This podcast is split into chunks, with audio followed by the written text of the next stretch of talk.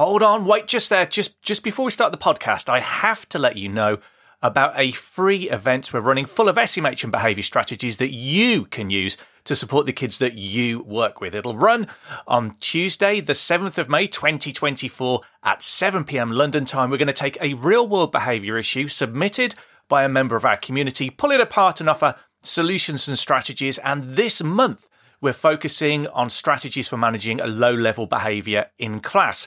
Our aim is for you to walk away with lots of actionable ideas and strategies that you can use straight away in your school. And did I mention it's completely free? Everyone's favourite price. We're limited to 300 spaces though, so grab yours today before they're all gone. I've put a direct link to the registration page in the episode description. So all you have to do is tap on this episode in your podcast app and you'll see a link to the webinar. Just follow that link and enter your details. I can't wait to see you there. So, how does it impact their education? When they're sitting in a classroom and they're overstimulated or they're dysregulated sensory wise, they're just not able to participate. They're not able to keep up with their peers and they fall behind. And as they fall behind, it becomes a stigma of learning support or intervention or bad report cards. And it only compounds the problem over time. Welcome to the School Behaviour Secrets podcast. I'm your host, Simon Corrigan. My co host is Emma Shackleton, and we're obsessed with helping teachers, school leaders, parents, and of course, students when classroom behaviour gets in the way of success. We're going to share the tried and tested secrets to classroom management, behavioural special needs, whole school strategy, and more, all with the aim of helping your students reach their true potential. Plus, we'll be letting you eavesdrop on our conversations with thought leaders from around the world, so you'll get to hear the latest evidence based strategies before anyone else. This is the School Behaviour Secrets Podcast. Hi there, my name's Simon Corrigan, and welcome to the School Behaviour Secrets Podcast. While other podcasts are suave, slick, professional, and prepared, we're more like it's midnight on a school night, we're still in the pub, we've had one too many, and do you know what? We really love you, mate. I'm joined today by my co host, Emma Shackleton. Hi, Emma. Hi, Simon. Emma, I'm going to break from tradition a little bit today. I'd still like to ask you a question, but this one's a little bit different. Okay. I'm going to play you a mystery sound, and I'd like you to tell me what you think it is. Okay, sounds fun. Go for it.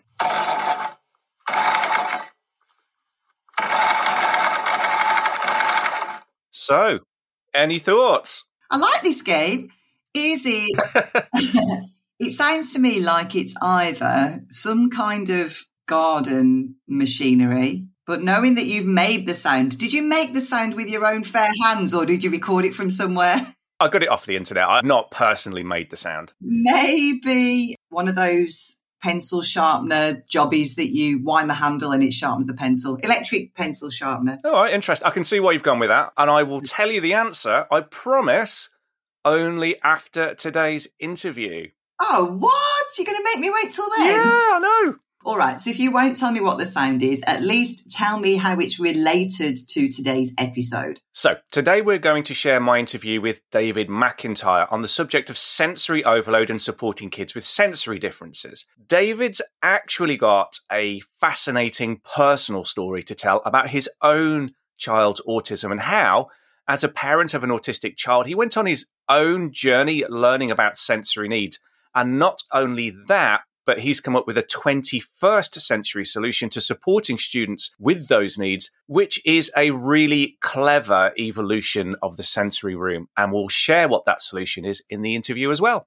Oh, wow, that sounds exciting. So before we jump into that interview, if you haven't given us a review yet, what are you waiting for? If you're enjoying School Behaviour Secrets, please could you open your podcast app now, give us an honest rating and review, and what that does is it tells the algorithm gods to share the podcast with other teachers, school leaders, and parents who are also interested in improving SEMH for our kids. And now here's Simon's interview with David McIntyre. Right, I'm super excited to welcome David McIntyre to the podcast today to talk about supporting children with sensory needs. But first off, David, can you tell us who you are, what you do, and what your expertise is. Hi, Simon. Thanks again for this great opportunity to talk to your people. So, David McIntyre, I'm the founder of Cubbie. In my past life, I was an apprentice toolmaker, uh, then a designer, and uh, I've spent the last 25 years of my life designing products for companies all around the world. I think it's going to be a really interesting discussion today because we're going to be talking about helping kids with sensory needs. And what you've done is someone from outside the teaching profession is you've spotted a problem and you've identified a more powerful solution, I think, than what's already in schools. But we'll get onto that in a minute. Your journey supporting kids with sensory needs and autism really started with your own daughter. So can you talk us through your story? Sure. A lot of things happened actually, but my, my daughter was diagnosed seven years ago now. She was two and a half, and it came as an awful blow to me, tell you the truth. And my wife, of course. But my wife had actually seen the developmental issues coming up. I hadn't. And when I got the diagnosis, I'm afraid I, I, reacted quite negatively to it. Poor occupational therapist that gave me the news had a, a very strong meeting with me. Let's just put it that way. I, I, think I questioned her credentials to diagnose a child at two and a half years of age. It, it was incredible. What do you think was behind that resistance? Um, I'm dyslexic myself, and being uh, neurodivergent is not easy in a world that's built for neurotypical people. And um, it just reminded me of the, my struggles, my own personal struggles. It's not for the faint hearted, and you have to be quite a strong character to come through the right way. It sounds like your first reaction was an emotional one. Very, very much so. And uh, autistic people won't like this, but as a parent, I went through the, the mourning sequence. I was very worried all of a sudden about my the future of my daughter. I didn't know how capable she would be to be independent living at that young age. Would she, in fact, be able to speak? It's one of the things to teach you. And even if she could speak, would she continue to speak? Because one of the things you learn is that they can move on the spectrum. The person can move. So today they could be verbal and tomorrow they could be nonverbal. And that's a frightening thing to talk to a, a parent about. So yeah, very worrying, very worrying. However, it came to a head actually when we were getting trained about autism, where I started to realize this is not the end of the world. This person's life is not over at two and a half years of age. And maybe there was something that we could actually do to help instead of uh, worrying about it and be proactive, if you like, instead of reacting to bad news. Because everybody gets bad news all the time, and we we move forward, don't we? Yeah. How did your daughter present at home? I mean, this is before going to school. What was she like in those early years? Well, I guess the biggest thing for me was her bedtime. Actually, Ava would get very, very upset at bedtime, even at a very, very young age. We were told at the time, you know, I, I, you read the books and you ask for experts' advice, and they say, you know, put your child in the cot and let them cry it out. Well, we done that one night, one night only. Right? We never did it again. Ava physically hurt herself in the cot. We found her that she was hurt herself. She was bleeding. She had smashed her face against the cot wall. So whatever sensory stuff was happening for her, that sensation of falling asleep was very, very frightening for her. And she was doing everything possibly awake. And so for four years of her life, myself and my wife would actually sleep with her and swaddled her in her arms, not forcefully, but just to stop her actually hurting herself. It was hard going. When I remember now, you forget these things as a parent, but it was very hard going for her and for us, of course, because we weren't getting any sleep. And we found melatonin, which helps greatly, actually, melatonin uh, jellies. Yeah. Uh, we started bringing them in for America. They're illegal here in Ireland. We can't buy them. You can buy them in Spain, but you can't buy them here. And uh, now she takes one melatonin usually before she goes to bed and she sleeps till maybe 6 a.m. but up she gets and she's ready to go. I mean, it's incredible. It's like the batteries suddenly um, go in. It's, it's incredible. It's 7 a.m. every morning. She's up. She'll come in to us. She'll make sure her mother is aware that she's awake. And she'll go downstairs then, and she's at an age now where she can make her own breakfast, and she uh, sits down and watches her cartoons until everybody else wakes up, uh, which is great, you know. But um, it's just interesting how things have progressed. You must have had concerns for her then moving into like school age and how she would do at school? Yeah, well, it's called early birds training. That's what we got here in Ireland. And we met a lot of different parents of different age uh, people. So, you know, some people had children, they're 15 years of age and were in secondary school, uh, mostly primary school. That's when we started hearing the stories about what was happening in the education sector. And listen, I wasn't, I should say this, I was not a big fan of the education sector. Being dyslexic myself, I didn't go through the education uh, the right way. Uh, that's a story I'll dive into maybe as I explain this. But for the likes of Ava, for instance, her peers or autistic people that were around her were being excluded from the class for behavioral issues. that was caused by sensory stresses. Yeah. It could be even sensory stresses from the day before, could be causing issues the day after. It's remarkably complex. So what we were hearing is that the school's response was expulsion. It was short days. It was not enrolling children with autism in the first place. This is in Ireland here. This is not very long ago. No, this is seven years ago. And it continues to this day, by the way. It's not as bad as it was, but it's still there. Uh, one of the things was that spending long periods of time outside the classroom.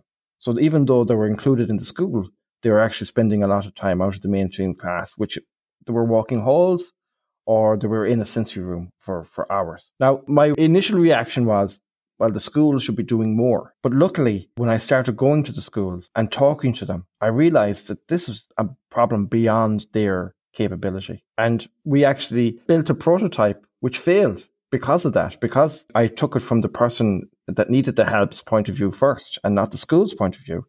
The product failed and I lost a fortune. But when we looked at it again and we brought it into the school's point of view, it all of a sudden worked very well. And this was a product around sensory rooms, supporting kids with sensory needs. Just yeah. If you could just unpack what that product was. Yeah, the schools are underfunded. They're always underfunded, by the way. But in 2008, the law changed around the world, making it the basic human right for every individual to be educated within their own community. And that's despite disability. It's a very simple thing. And what it means is that people with disabilities are allowed to go into mainstream education. In fact, it's their human right to be educated there. Um, the governments around the world signed the declaration uh, back in 2008, as I said, but didn't enforce it. So it was now on the schools, incumbent on the schools to react. And they're already understaffed, they're already underfinanced and all of a sudden they have this cohort coming in and it's very very difficult. And they're undertrained often. They don't have the knowledge they need to begin to support kids. Training is great but training is as good as the person providing the training right? Yeah. And it's sold to the school. There's no governmental body saying this is the training you must get and therefore we can set a process of training and then adjust the training as it changes and therefore reinforce the new training. It seems to be ad hoc. It's very segmented and some of it is inappropriate. So training is great if it's the right training, but what does that look like?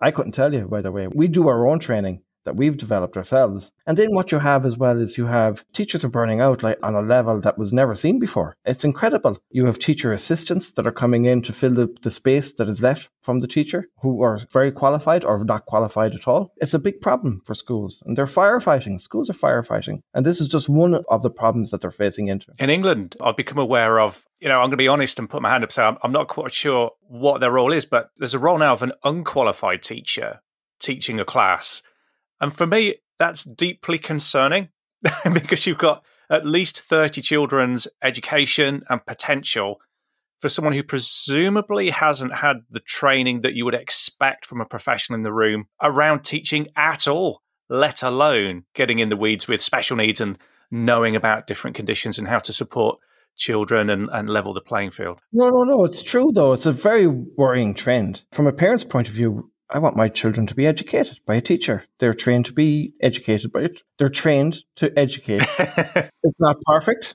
but it's they're qualified. They've gone through a training course and they have a profession. You wouldn't want to be on a plane flown by an unqualified pilot. It makes no sense. It's incredible. I don't understand it, but there's a huge shortage, I think, of teachers in the UK right now. And I think there's a huge shortage of even of teacher assistants and learning supports. I think they're very hard to recruit. There is a big problem here. And what we're trying to do is we are not just trying to help the school. We're really trying to help the student. Secretly, we're helping the school as well, but really and truly, it's all about the student and how do we get them back in the classroom. I was a teacher in a classroom once, and I would see all sorts of children with all sorts of needs, but I would only see their experience in the classroom or in the school. As a parent, what was the impact of having unmet sensory needs on your daughter when she got home away from the teachers? What was your perspective on that? What did you see? What did your daughter say? What was the impact of being in school all day at a human level on her? It's a great question. Now, I've got three neurodivergent children. I'm neurodivergent myself, and uh, I've got one neurotypical child. I don't know how that happened. we won't hold that against her. So, how does it impact their education? When they're sitting in a classroom and they're overstimulated or they're dysregulated sensory wise, they're just not able to participate. They're not able to listen to the teacher. They're not able to keep up with their peers and they fall behind. And as they fall behind, it becomes a stigma of learning support or intervention or bad report cards. And it only compounds the problem over time. This is my experience of school as well. My youngest daughter, she's not a seeker or an avoider. She's actually a, a sensory type which is, is one of the types of sensory need. So noise, touch, and um, light affect her greatly and impacts her ability to learn in the class. For instance, she's 10 now and she's only started to really re- learn how to read. That's an impact on her ability to take in information. We know that at a young age, four to six, for instance, people are, it's very, very hard to be sensory regulated in the classroom. So you have to see that as a gap in their learning for the first two years of their education. And only after that can they actually start to catch up. So they're two years behind their peers. So I guess the impact really is mental health impact, where the person feels they're falling behind, even though they're, they're, they're very intelligent It's probably a fundamental problem in education in itself, how we measure uh, success and failure. My daughter comes home every day dysregulated. So she kind of masks it. She tries to hide it uh, every day. And uh, she comes home and we have a, a swing, an industrial level swing in the backyard. And that's because she is on it and she gives it hell for leather for about a half an hour. The minute she gets to school, the bag goes down on the ground. She's out in that swing and she's swinging to try to regulate and get her mind thinking again. So that's interesting. My oldest daughter is different. She is uh, f- facial expressions and body language is, is what she cannot read at all. I, I must say I struggle with it a bit myself. For her, she no longer masks. She, she's now 13. But she went through that that as well, where she she's a bystander. She stood out from the crowd. She didn't know what the game was. But after a time, she became comfortable with that maybe one of the factors is that myself and my wife fully understand um, the issues that they're facing and are able to communicate with them in an efficient manner, if you like, that helps them. And I think that's helped my oldest daughter because she's highly intelligent. However, she's uh, not very socially intelligent, if you know what I mean. So trying to explain to her exactly what's happening in the in the schoolyard. She's very happy. She's actually succeeding in school now in, in regard to her testing and her, her ability to keep up with her peers. She's now transitioning into secondary school, and I was rang up by the school that she's going into. The person said on the line, she says, "David, your your daughter uh, has uh, an autism diagnosis." I said, "Yes, she does." Uh, so she will be going into uh, the ASD unit, they call it over here, an ASD unit which is it's a building usually apart from the main school. Sure. So again, they're included. However, they're apart from. But in fairness, they do deliver a lot of specialized. It's a six to one ratio as well with the teacher, which is really good for a lot of kids. Don't get me wrong. I just don't like the word ASD unit. I think this completely wrong. But she presumed that my child would be in the ASD unit. Now, the ASD unit has different break times, different schedules.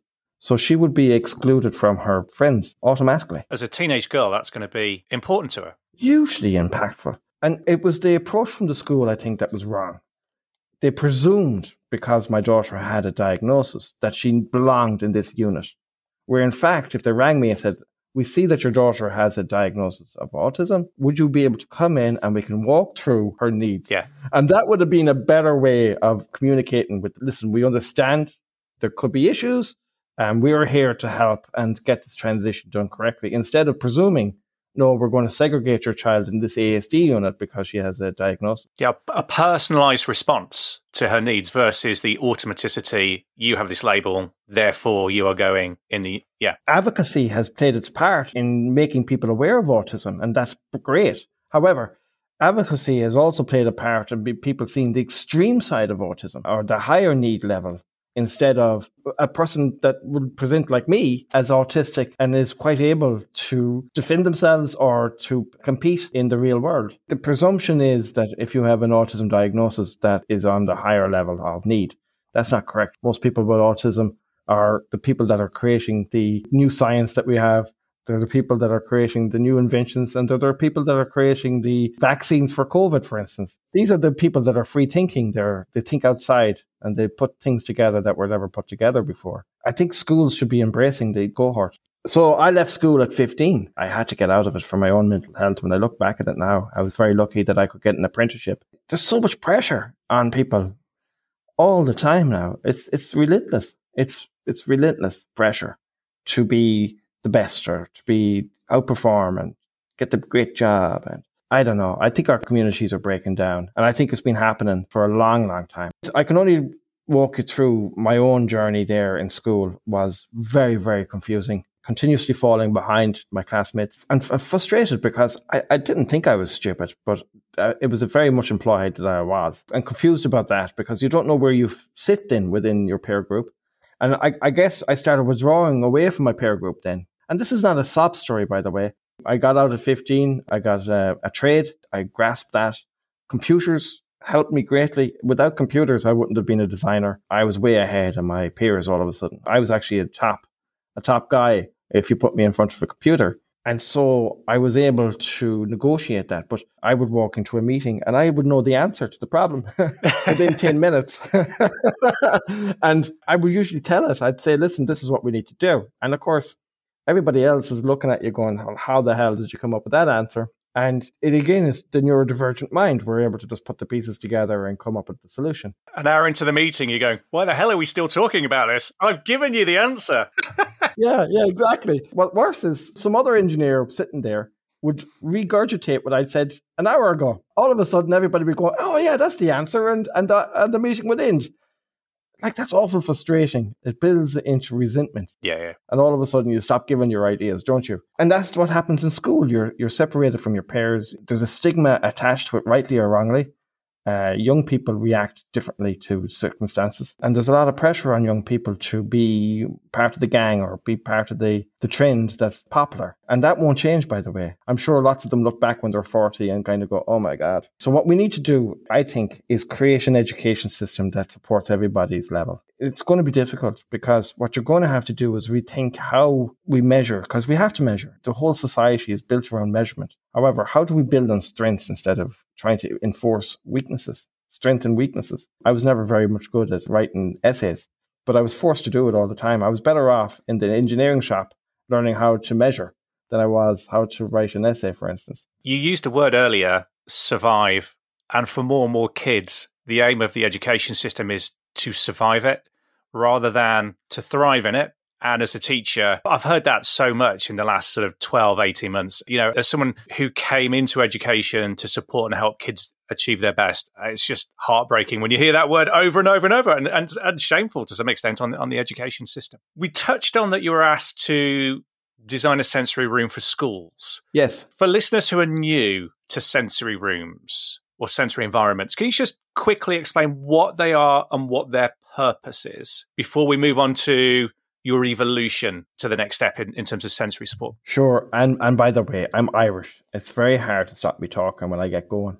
So, um, the problem was children with regulation issues. I was actually asked, it's incredible how things come together sometimes. I was made redundant from my job, and my daughter was diagnosed about a year previous. So we understood that there was an issue there sensory wise, and we had a, a basic understanding. And then I was asked to design a sensory room for a local school, which was really the step forward in my thinking because sensory rooms, they're usually lights, they are mirrors, they're fiber optics, and I guess people look at them as a visual stimulus, a calming stimulus, if you like, uh, or a tactile. They're usually quite small spaces, aren't they? They can be. They can be. But a fully equipped sensory room is very expensive and needs an occupational therapist to be run correctly. And that's what we found. The first question I had because I, I knew from my own daughters that there was different sensory needs and sensory types. And I couldn't understand how a sensory room actually met that need. You know, for instance, if you were understimulated, I could see how maybe a, a sensory room could help calm you down. If you were understimulated, how could actually help bring you up if it had all the flashing lights and stuff. But if you're overstimulated, how did that same stimulus calm you down? So very interesting. It's a very simple question, but how does it adapt to everybody? And of course it doesn't. That's the real issue with sensory rooms. There's no real issue otherwise some people love sensory rooms, and I get it. They're very nice areas. But kids with different needs need different sensory input. So it makes sense that they're not giving them all of the same thing is not going to have the same outcome. It's going to work for some and not for others. It doesn't work, the mass populace. That's the problem. And if it's set up for the individual at the time of their what, what they're needing, it, they're they're perfect, but nobody knows how to do that except an occupational therapist. So the real innovation that we did was we standardized the sensory room because sensory rooms are always different And what the second step is we, we digitally linked the occupational therapist to that sensory room. And what happens now is when we go into a school, the school identifies to us whether they have a diagnosis or not. It doesn't matter for us. They fill in a very simple questionnaire that we've developed. And once that profile is up, it goes to our occupational therapist and they create a tailor made experience for that person. They also put in a schedule of the break when it should happen. And we really take care of the whole sensory need of that person. And we actually measure as well the before and after.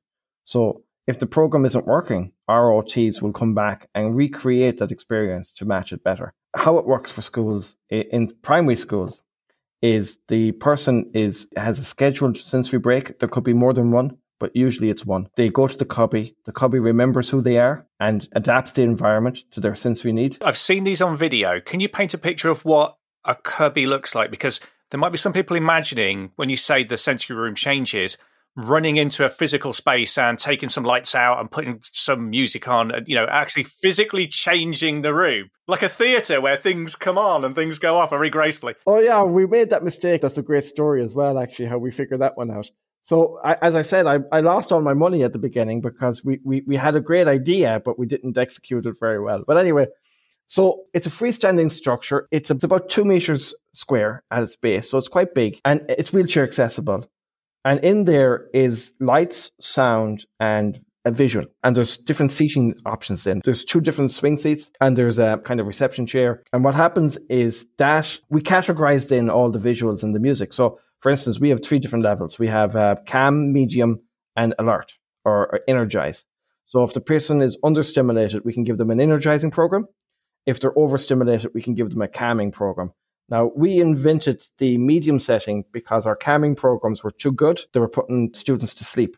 So we have a medium setting now so that we can actually measure the impact, if you like, of the sensory break. So when you walk into a Cubbie, it could have nothing in it. It could be just a blank space. If you're overstimulated and you're looking to shut everything down, or if you're looking for stimulus, we can have the visuals and music going that are categorized and targeted for you to help you energize or calm. So it's almost like the holodeck from Star Trek. It changes depending on the individual's child needs. So when one child walks in, they'll have a different experience. They might see things projected on the wall and there might be certain things available for them. And when the next child walks in, it, it could look very different. It is very different, yeah. So we have different videos, for instance, and different music types. And again, they're all categorized, but we're looking at special interests. So someone likes turtles, for instance, we have a whole experiences around turtles. Someone likes bubbles, again, if they like waterfalls, we have lots of different waterfalls. If they like science and maths, we usually put on space. So we try to get it locked into someone's special interest and then categorize it in a way that helps them uh, regulate their sensory needs. And what we're trying to do is get someone in the middle. And this is related to an OT report. So, so an OT looks at their needs from the questionnaire and kind of designs what needs to be put in the Cubbie. So the schools don't need to do that. It's kind of set up for them. What we call a turnkey a solution now. What happens is when the Cubbie is put in, we take over the sensory needs of that person. That's what we do. We develop the programs for each person. We measure the effectiveness of them programs and then we create new experiences for that person if the program isn't working. Now, I can tell you the exciting thing is that we do know that with 40,000 sensory breaks delivered in Ireland so far this year, which is a lot of sensory break, we know that the occupational therapist programs are 90% accurate. That's, that's impressive. It's really, really impressive. That means that we're able to uh, reduce sensory stresses in the classroom by 75%. And this is a huge difference for everybody. For the student, for their peers and for the teachers. What kind of impact do you see on the hmm. kids from that kind of success? We've talked about the difficulties sensory needs can have in school and the impact on the kids, but when those sensory needs are met in a proactive way, how does that change things for the kids? Getting education is so fundamental to a healthy life. It's incredible the impact education makes. And so this company is really about participation. And what that means is we're looking for that child to go back into the classroom and participate in the, day activity. And that's what we measure. And we know we're very successful there. So that, that's the impact. That person is able to go into the class and do their work. As my daughter will tell you, unscrambles the brain so that they can go back and they can actually participate. So that's what it's all about. But however, it's got bigger than that. Since we started that program, participation now means being able to go into the stand in Aviva Stadium uh, for the rugby match, for instance. They've got a Cubbie right beside the stand. They didn't put up in a room somewhere. It's literally right behind where the where the people are, are shouting and roaring. And the idea is that if you need a sensory break, they're available to you. So now instead of being included in a room somewhere, they're actually participating in the crowd. Now, listen, it's not for everybody, but I can guarantee you there's a lot more in the crowd than there used to be. So that's what we're about. And that's the impact. However, we've had such great stories from parents. It's humbling. We know that Cubbie resonates at home after school and it's important and it's becoming more important. And I can tell you why. A lot of children mask during the day and then they let their feelings uh, be known to their parents when they get home. We know that if we can give them a sensory break just before they go home, that that doesn't happen. It, it falls greatly. But again, we're also learning that children using Cubbie are going home and they're now doing their homework or they're playing with their siblings. And I can I can point you to a lot of parents that would, would be able to identify if their child hadn't had their break that day. They'll know straight away. And uh, usually they pick up the phone and wonder why. So it's a halo effect. It seems to last for, for some people for, for the whole day. It's an incredible story or an incredible impact that we're making on people's lives. And the teachers' lives, the impact is less stress in the classroom. We now have teachers using Cubbies all the time. Incredibly, some teachers are coming in before school starts to have 10 minutes inside Cubbie. Put one in lately into a school and the principal uses it every day before she goes home. And now she, she says that her, she's decompressed before she even gets to the car. And I think that's an incredible thing as well. So we're very proud of that. And Cubbie is becoming more for everybody than just neurodivergent children. It's now becoming for young adults, adults, and neurotypical people, as we call them, people with anxiety. Anxiety is a huge problem. So we now see students of all types using Cubbie every day. And we had intended that, by the way, at the beginning, but we weren't sure would it happen. And when we put it into a third level college here in Ireland, we started seeing more neurotypical people using it at exam times, for instance, to help them de-stress, which it's a great impact. So I think it's it impacts the whole school, not just your neurodiverse. And I like the way here you're talking about using this proactively instead of reactively throughout the day to meet needs. Neurodivergent, neurotypical, you've got someone with building these and they're using it to manage it proactively rather than being in a state where they're overwhelmed. And what do I do now? And that's when it becomes really powerful, isn't it? It is. So the our occupational therapist, part of our questionnaire is to try to ascertain when the sensory stresses really happen. We try to give that person a break before that. But also we categorize the impact. We're looking for the most severe impact on their ability to participate. And they're the children to get prioritized. You know, a lot of companies would look for the lower hanging fruit. We're, we're actually looking at the at the top and we're trying to be the as someone described us lately, we're like the Formula One of sensory processing if you like. Cubbie breaks as well. It's important to note that they're very short. A typical sensory break in a Cubbie would be 10 minutes. And we know that after 10 minutes, they're able to go back to the classroom. One of the things we did at the beginning was limit the amount of time someone can spend inside the Cubbie. Now, Cubbie, by the way, has no locks. And we, we have inherited some trauma from years back where people were being isolated in small spaces. We are fully aware of that and we understand it. All we want to do is help the person and we train our schools about consent. Uh, so Cubbie is never used as a reward or it's never used as a punishment. So that's awful important as well that people understand that this is all about consent and we train about consent and we help our schools understand what that means. I feel like we're just getting started, David, but we're almost running out of time. If you're a teacher or a school leader or a parent listening to this podcast, what's the first step you can take today to start helping your pupils or your kids with their sensory needs? Uh, well, you can buy a Cubbie, of course. will certainly help you. How can we find out more about Cubbie? You can go onto our website. It's www.cubbie.co.uk for for the UK and .ie for the Irish. Uh, lots of videos there, or you can contact us at info uh, at cubbie.ie or .co.uk. Um, there's lots of ways of getting through it. I, I guess, you know, the best thing to do is to maybe declutter, declutter the spaces in the classrooms. Sometimes they're very, very busy and lots of colors and lots of bright lights and stuff. Yeah. Little steps like that. I, I know that if you could take the brightness of lights down just a notch or two, it could be very powerful. Simple things like that could very much help. I noticed a lot of adults using fidgets. I wouldn't just give them to the neurodivergent in the classroom. I'd give them to all the kids and encourage that they fidget with them because we all stim. It's called stimming. So we all stim. Absolutely. How about making it for the group instead of just for the individual? We ask this of all our guests.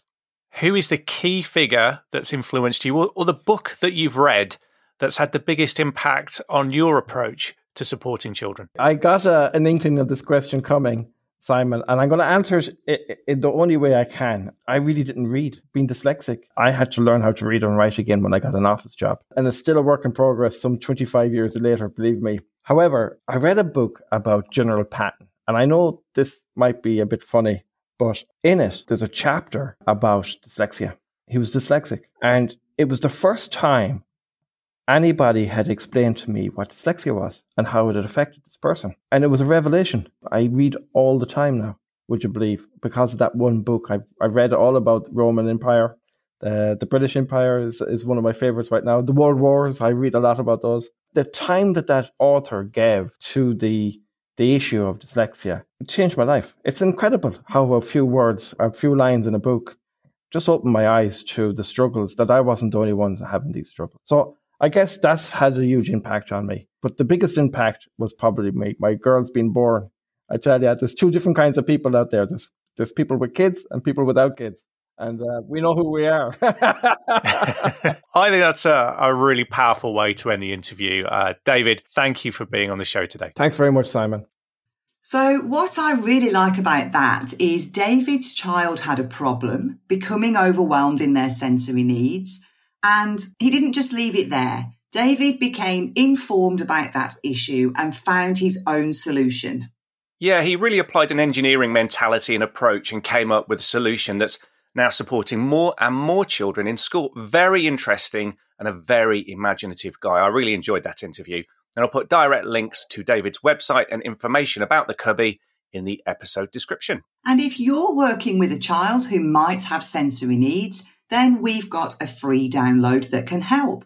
It's called the Sensory Checklist and it helps you to work out what sensory sensitivities might be affecting one of your pupils. This is really important because if a student's brain is working overtime to manage sensory input in the classroom, that fuels dysregulation. So you really need to know what sensory input your pupil is seeking to avoid, what sensory input they're actually seeking, and then you can put in place classroom adaptations for that. That's right. So, are they drawn to loud noises, for example, or do they actively try to avoid loud noises? Or do they get startled by classroom noises?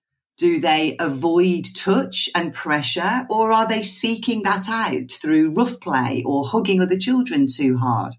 Knowing a child's sensory input is so important to helping them manage in school, focus their efforts on their work, and keeping them regulated. To get our free guide, which also includes some sensory strategies you might not have come across before, head to beaconschoolsupport.co.uk, click on the free resources tab, and you'll see a link at the top of the page. And we'll also put a link in the episode description. And if you found today's show interesting or valuable, make sure you open up your podcast app now and subscribe so you never miss another episode. Subscribing will make you feel super lush, like a pigeon dressed in an elegant velvet smoking jacket at a Victorian gentleman's club. Barman, fetch me my brandy. Coo, coo. Hang on a minute, Simon. Haven't you forgotten something? What do you mean? The mystery sound. I need to know what it is. All right, all right. I'll play it one more time, okay, and then I'll give you the answer.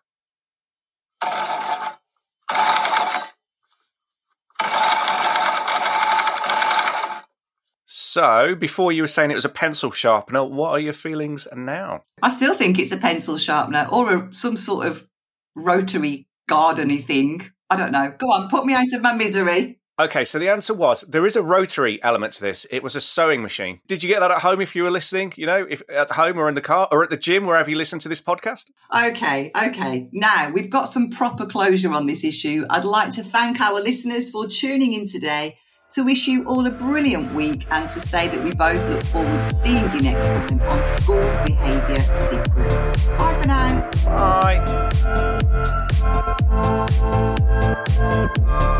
Bye.